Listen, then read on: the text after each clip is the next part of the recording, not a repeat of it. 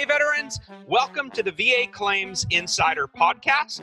We are veterans helping veterans get the VA disability rating and compensation you deserve. I'm your host, Air Force Service Disabled veteran Brian Reese, and each week we share VA disability claim tips, tricks, strategies, and lessons learned to help you win, service connect, and get rated at the appropriate level, even if you've already filed or been denied. So sit back, relax, and enjoy this week's episode.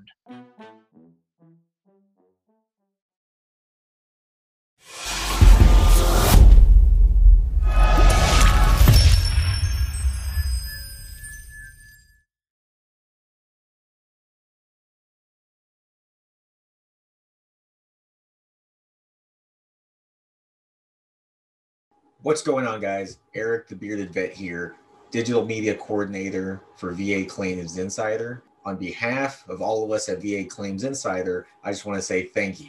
Thank you for helping us make this a great year for us. We hope that these videos have empowered you, have informed you, and educated you in the VA claims process. This is VA Claims Insider's Year in Review, our top video for every month through the year.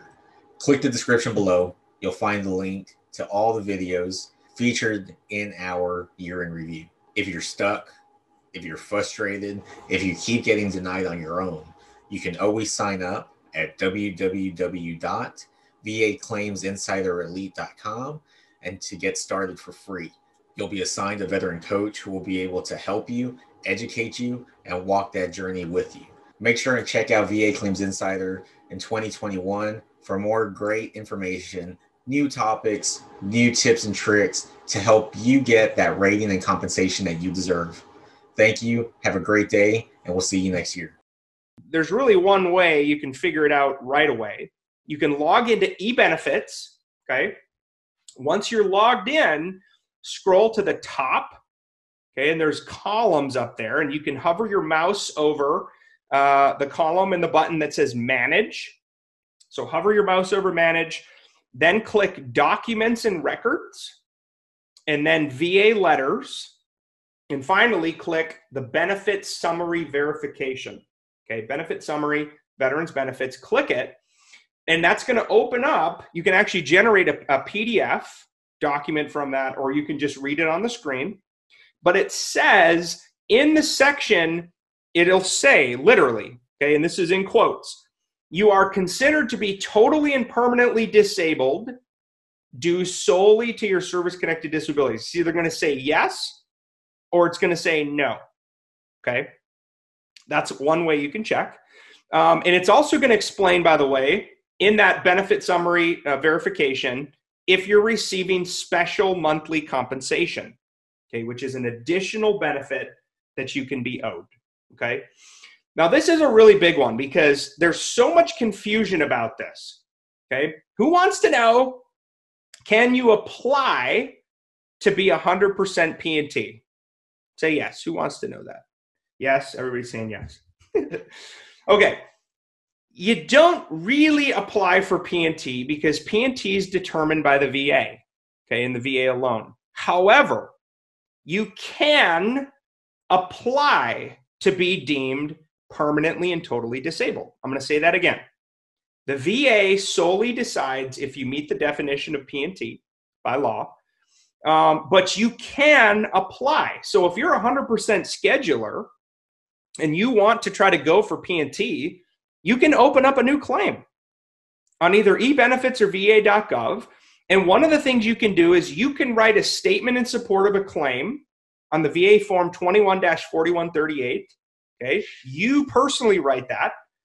You could also get a buddy letter from a spouse or somebody who's lived with you, and you can explain that your conditions are static.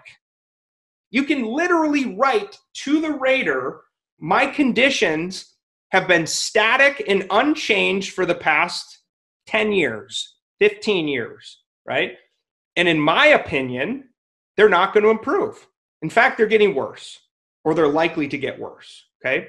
You can also ask your doctor, your primary care doctor, you could ask a VA doctor, or you could ask one of our doctors to review your record inside of Elite. And you can get a letter requesting 100% P&T status. Okay. And the doctor should explain in their medical opinion the likelihood of your conditions improving. Okay. Based upon what they review a disability exam, the medical evidence of record. Okay. Um, they have to explain that. In their medical opinion, do you meet or do you not meet the definition of permanence? Okay. Meaning your conditions are static and unlikely to improve. Guys, if you're already service connected for conditions, but you're underrated, chances are you haven't proven that your symptoms warrant the higher rating criteria under the law. Okay. So, one of the ways you do that is you start documenting how your symptoms are now worse. Okay. So, that's tip number one. I see the chat lighting up. People are like, oh my God, I didn't know I could do that.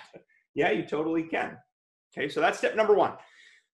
okay. Tip number two go for high value VA disability claims. What does that mean? It's a made up term. Okay. We made it up. A high value VA disability claim is a disability with a high likelihood of being rated at 30% or on its own. Okay, 30% or higher on its own.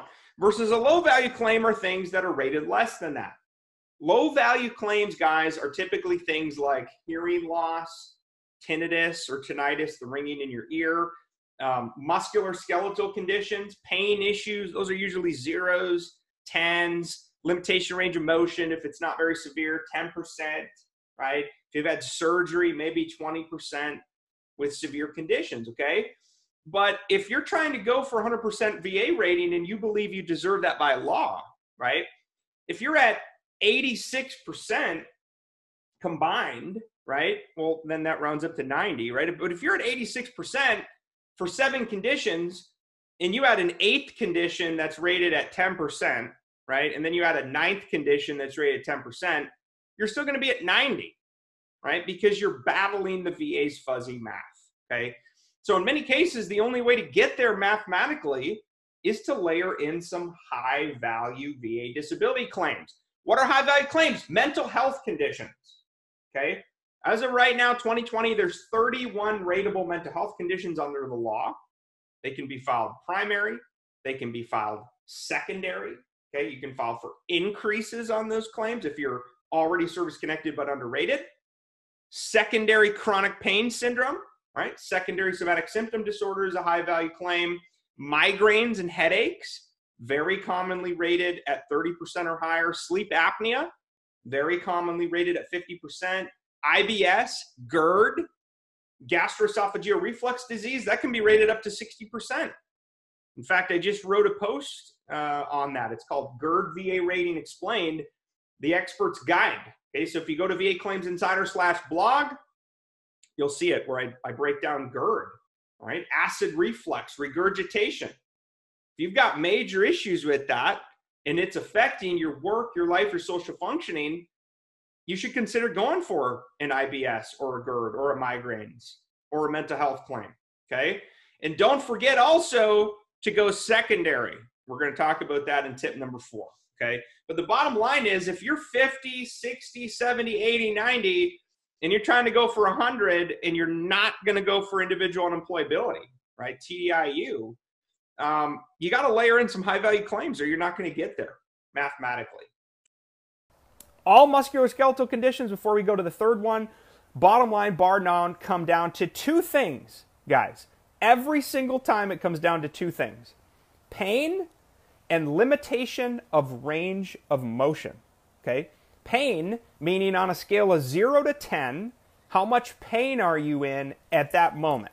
Okay, so for example, when you go to your compensation and pension exam for a muscular skeletal condition, it's very likely you're going to start completing an intake questionnaire, and eventually the doctor is going to get around to asking you on a 0 to 10 scale how much pain you're in. Okay? Hey, on a scale of 0 to 10, with 10 being the worst, how much pain are you in today?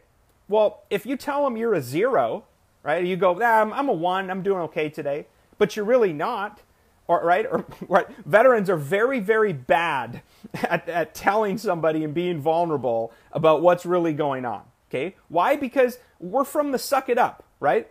we're from the military culture of you don't complain, you don't whine, you don't bitch, you suck it up and you move on, right? We get the mission done. That's what we do, right? Uh, but now that you're a veteran gang, it's not that you ain't the mission done anymore. It's that you need to be vulnerable. Okay, when you're in your compensation and pension exam, do not hold back on anything. Tell them everything going on with you. All right, tell them how much pain you're in. If you're at a seven, tell them you're at a seven. Okay, you got to be honest. You got to be vulnerable about that. Okay, that's the first thing. Pain.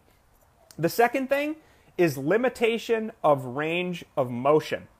Okay, if you look at ECFR, Title 38, Part 4, the schedule for rating disabilities, guys, all musculoskeletal conditions come down to pain and limitation of range of motion. Okay, limitation of range of motion should, I'm going to emphasize, should uh, be measured by what's called a goniometer.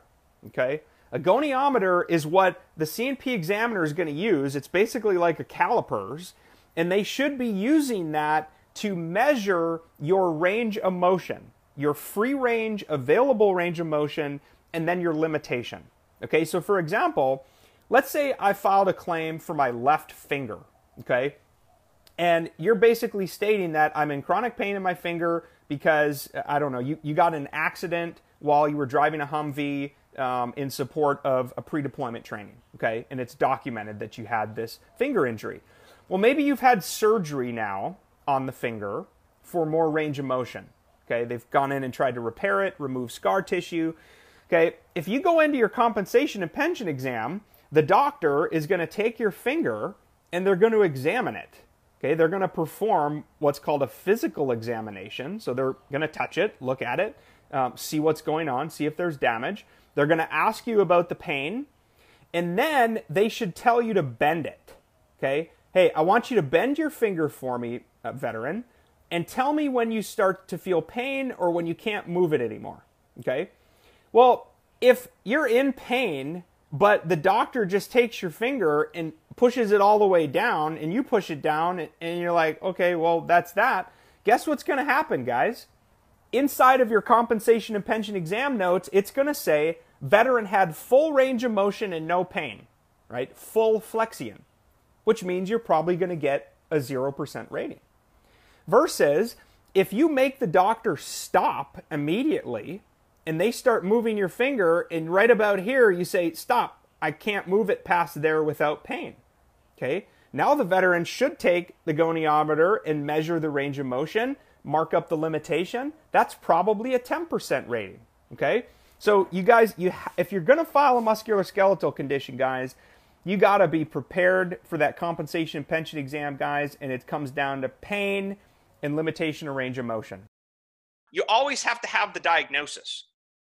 You need to have a medical diagnosis. It needs to be documented and diagnosed in either your active duty military service treatment records, okay, VA medical records, or any private records. Okay, there's a common misconception that that diagnosis needs to be from active duty. That's absolutely not true.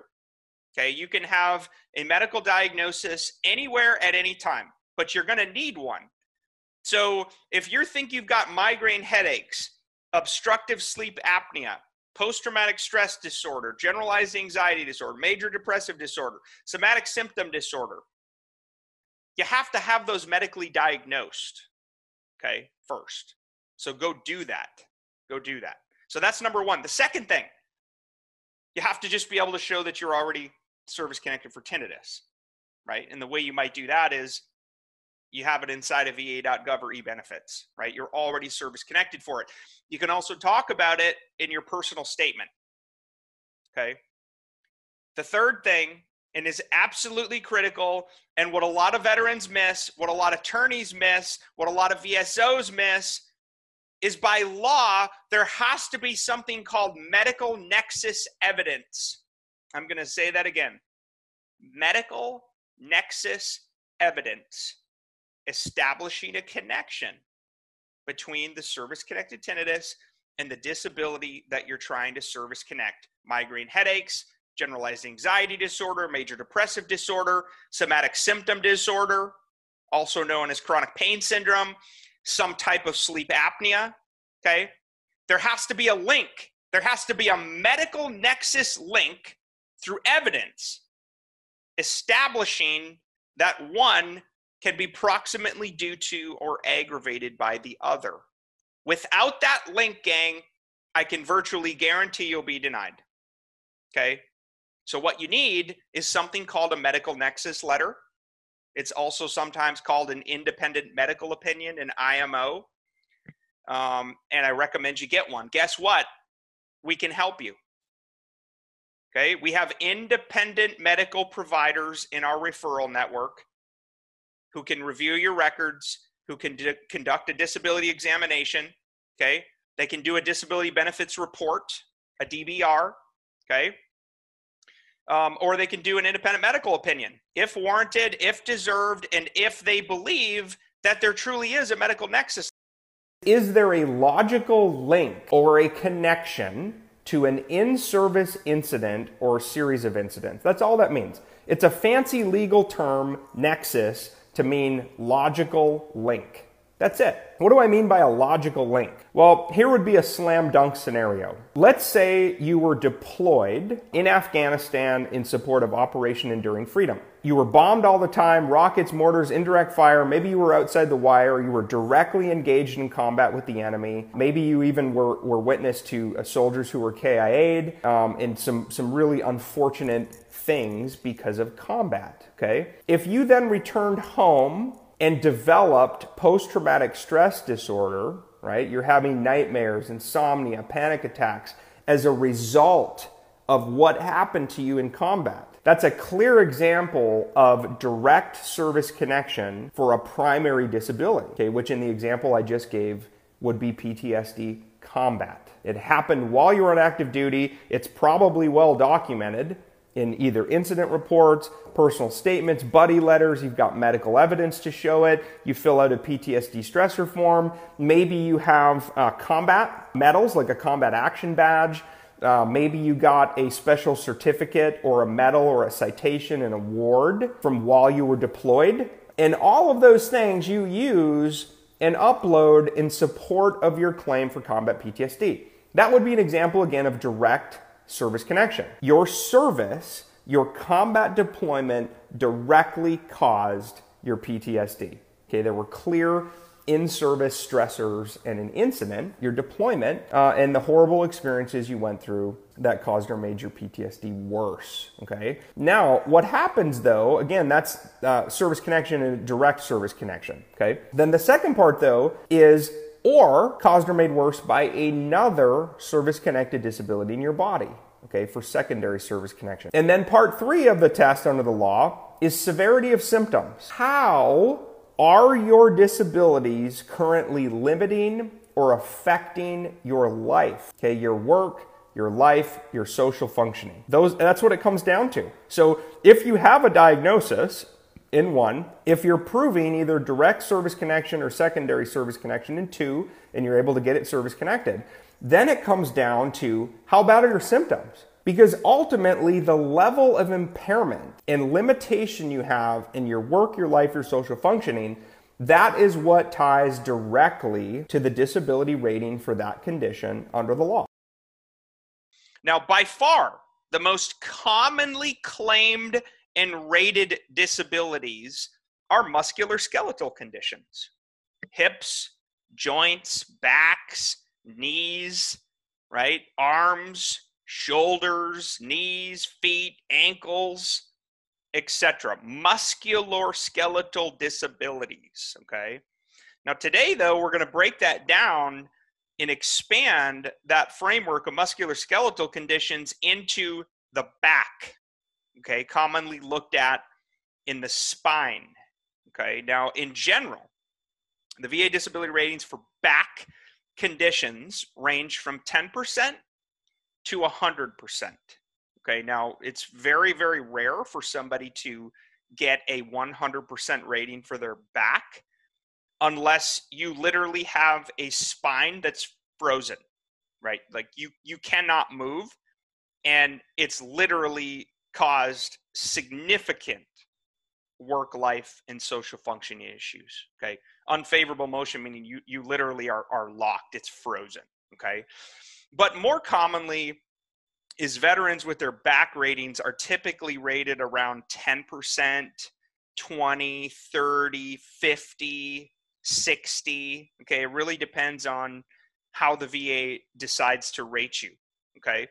Now with all muscular skeletal conditions okay? So i want you to be thinking about even if you're here hearing my voice right now live on facebook or live on youtube you're watching the recording later on maybe you don't have a back condition okay? Knock on wood i, I don't have a back condition okay? I'm not rated for anything with my back um, but i have other muscular skeletal conditions. And all muscular skeletal conditions are very similar. So even if you don't have a back issue, I want you to turn your brain on and be asking yourself this question of how does this apply to me? Okay, because I guarantee you there's some nuggets in here that you can walk away from today's uh, training, today's teaching, and you can apply this to you okay, in your situation. Okay, so bottom line, all VA disability ratings come down to the frequency severity, and duration of symptoms. Okay, symptoms.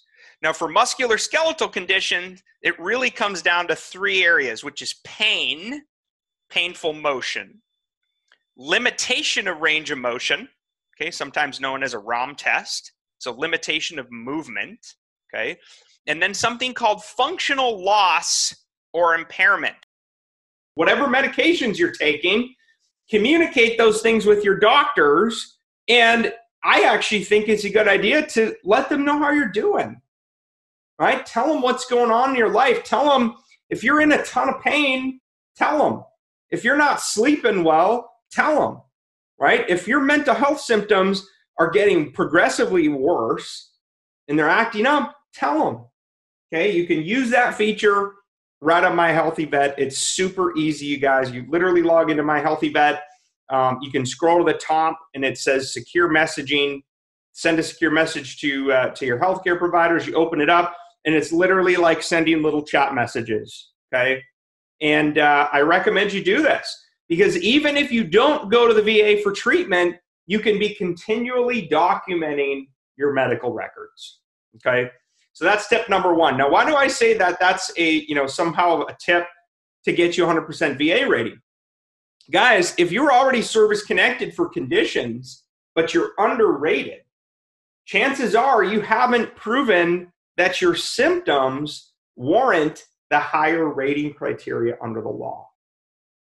What are the two, three, four, five things that are causing me significant issues in my work, my life, my social functioning? Are they high value, low value claims? A high value claim is a disability condition that has a very high likelihood of getting rated at 30% or higher on its own, right? Mm-hmm. So those are things like mental health conditions, um, sleep apnea, radiculopathy, right, which is nerve damage and issues up and down your spinal cord, um, migraine headaches or any type of headaches, irritable bowel syndrome is one. Um, there's there's a plethora: plantar fasciitis, the heel pain, uh, sometimes back conditions, lumbar strains, depending on how serious they are. Um, and then you heard Alan also mention if you're an older vet and you were in Vietnam and you believe you were exposed to herbicides, right? Agent Orange exposure that have led to you developing certain forms of cancer in rare conditions uh, you really need to be thinking about that stuff in your disability claim strategy. And that's what a coach can help you unlock uh, and unleash for you so that you get what you deserve from the VA, right? And then um, the other thing that I think vets really need to think about as they're going through this process is, like I said, with that scalpel, being very clear and concise, telling your true story. You got to know it cold and you have to be able to articulate how those conditions are limiting or affecting your life, right? Your work, your life, your social functioning. The reason that's important, fellow vets, is the reason that you're granted a percentage whether it's 10%, zero, you know, whatever, 30, 50, 100%, you're actually being compensated for loss. And it's actually defined under the code as economic loss. So you're being compensated by the government for the disability conditions that are limiting or affecting you in a negative way. And it's so important that you're able to articulate how those conditions are affecting you. I'm 100% a fan of every claim should have a personal statement. Okay. One disability, one personal statement should be a one-to-one ratio because every disability is important and you want to be able to you want to be able to articulate and get your story out there to the rater because again this is a complex this is a complex system a complex web and unfortunately sleep apnea when they see sleep apnea automatically it's like uh it's there's a little there's a little jadedness there okay so you got to really dig in and explain it go ahead i feel like we're on wedding crashers right now I loved your Oreo analogy, by the way. It's a whole Thank bunch you. of vets are commenting in. They're like, "This is amazing information. This is exactly what I needed to hear." Okay, secret tip: the number one most common reason why VA disability claims for sleep apnea are denied is this: you did not have a sleep study done on active duty. Okay, which means you did not get a diagnosis for sleep apnea while you wore the uniform. Okay. So here we are years later. And whether you file for direct service connection for, for obstructive sleep apnea, central sleep apnea mixed, it doesn't matter, or you go secondary, sleep apnea secondary to PTSD, sleep apnea secondary to migraine, sleep apnea secondary to plantar fasciitis, sleep apnea secondary to chronic pain, whatever. Okay. In all cases, it doesn't matter how long you've been out of service, you must have a sleep study done. That sleep study must confirm a diagnosis of some type of sleep apnea, okay? And you need to really be thinking about what is the cause or the aggravation of that sleep apnea, okay, through the aggravated obesity. So, the number one reason why are sleep apnea claims denied? The most common linkage according to medical research as of right now for why people develop obstructive sleep apnea is weight gain or obesity. And remember, we just told you there is no VA disability claim or rating for obesity. So, what we're seeing is these crap VA C&P examiners, contracted C&P examiners, nurse practitioners over the phone in many cases, who probably didn't even review your claim they're looking at your pre-service, service, and post-service body weight, height, and body mass index, and they're going, "Wait a minute." Richard Sheminsky weighed 170 pounds when he left the service, and today he's 160. No, don't go there don't i don't want to go I'm so today he's he's more than he was when when he left the service. Brian Reese is more than I was when I wore the uniform. Okay. But they're using that to deny sleep apnea claims because they're saying, no, your obstructive sleep apnea is not due to your service. It's because you're fat. That's what they're telling you. They're telling you in a nice way that you're fat and that's your fault and that's why they're going to deny service connection. But again, what we're telling you is hold on a second. Side effects of medications. One of the most common side effects of antidepressants weight gain, obesity, a side effect of somebody with a severe mental health condition, overeating due to depression, anxiety, anger, panic attacks. Okay? Guess what? A common issue with somebody who's suffering from severe service connected disabilities like a chronic pain condition, uh, physical conditions, muscular skeletal problems, knees, feet, you've probably had major life limitations in the amount of physical activity that you can perform. That's that's why VA Claims Insider exists. We make VA benefits easy. Okay, no, that's not an oxymoron. We make it easy so that you can stop fighting and struggling all alone. Reason number three, I was previously denied VA benefits, and so I gave up. Okay, now that this can be super frustrating. Okay, I've personally been denied VA benefits, some or all in the past, um, and it can feel like a, a, kick in the teeth, right? It can really, really hurt um, when you believe that you deserve benefits for your honorable service to our nation, and then somebody at the VA says, "Yeah, no, you don't," right? Or or you get a bad compensation and pension examiner, a C&P exam. Okay. We're going to teach you guys how to fight back. Okay. Because sometimes it's a slugfest and you got to get up, get back in the ring, swing back and punch somebody in the nose. Okay. We're going to help you do that. We're going to arm you with the personalized strategy, with the expert level education, and the medical evidence you need to get the VA benefits you deserve even if you've been previously denied. There's some other types of service connection as well. There's secondary service connection, there's presumptive service connection, and there's something called aggravation of a pre service disability condition. Okay, and again, I'm going to address all these again as we step through this presentation. And then the third and final thing is you must have persistent and reoccurring symptoms of that disability condition into the present day. And I usually like to ask fellow vets, you need to answer this question in a personal statement. Okay, on the VA form uh, 21 4138, it's called a statement in support of a claim. And for each one, you need to tell the VA directly this is how my disability is limiting or affecting my life in a negative way. Okay, so these are the three primary criterion that I want you to be thinking about as we step through this today. Okay, now one of the other things that we give you at VA Claims Insider is personalized strategy, which includes high value and low value claim. Vets think that post traumatic stress disorder has to be due to combat.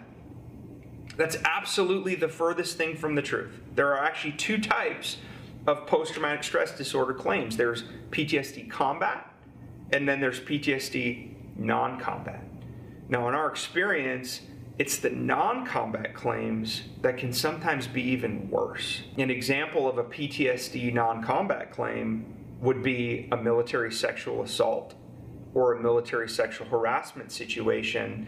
And that event triggered you to now have this extreme anxiety or fear of dying due to this trauma that you suffered. Okay, that can be just as bad or worse than combat. Now, the key with uh, all post traumatic stress disorder claims and what make them different from the other 30 uh, rateable mental health condition is that PTSD always has stressors. I'm going to say that again.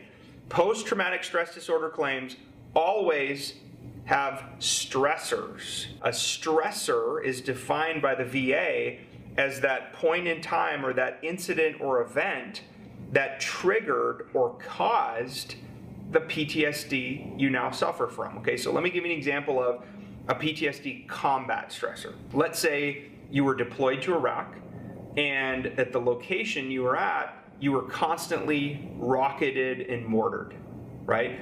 And those rockets and mortars caused you so much fear and stress and anxiety that it led to PTSD. Okay? The rocket attacks, the mortar attacks would be considered the stressor event of the combat that led to your PTSD. If you can't prove your PTSD stressor, high likelihood that your PTSD claim is going to get denied. Let me give you an example of PTSD non combat stressor kind of already talked about it, a military sexual assault would be an example of the stressor that led to the development of post traumatic stress disorder. And, and there are many others. Uh, we've seen Navy vets who developed PTSD as a result of getting trapped in a confined space, right? They thought they were going to die, which I'll share a, a quick a quick secret with everybody here. Here's a great litmus test on if your PTSD stressor is good enough. Did you or did you not fear for your life? If the answer is yes, your PTSD stressor is probably good enough.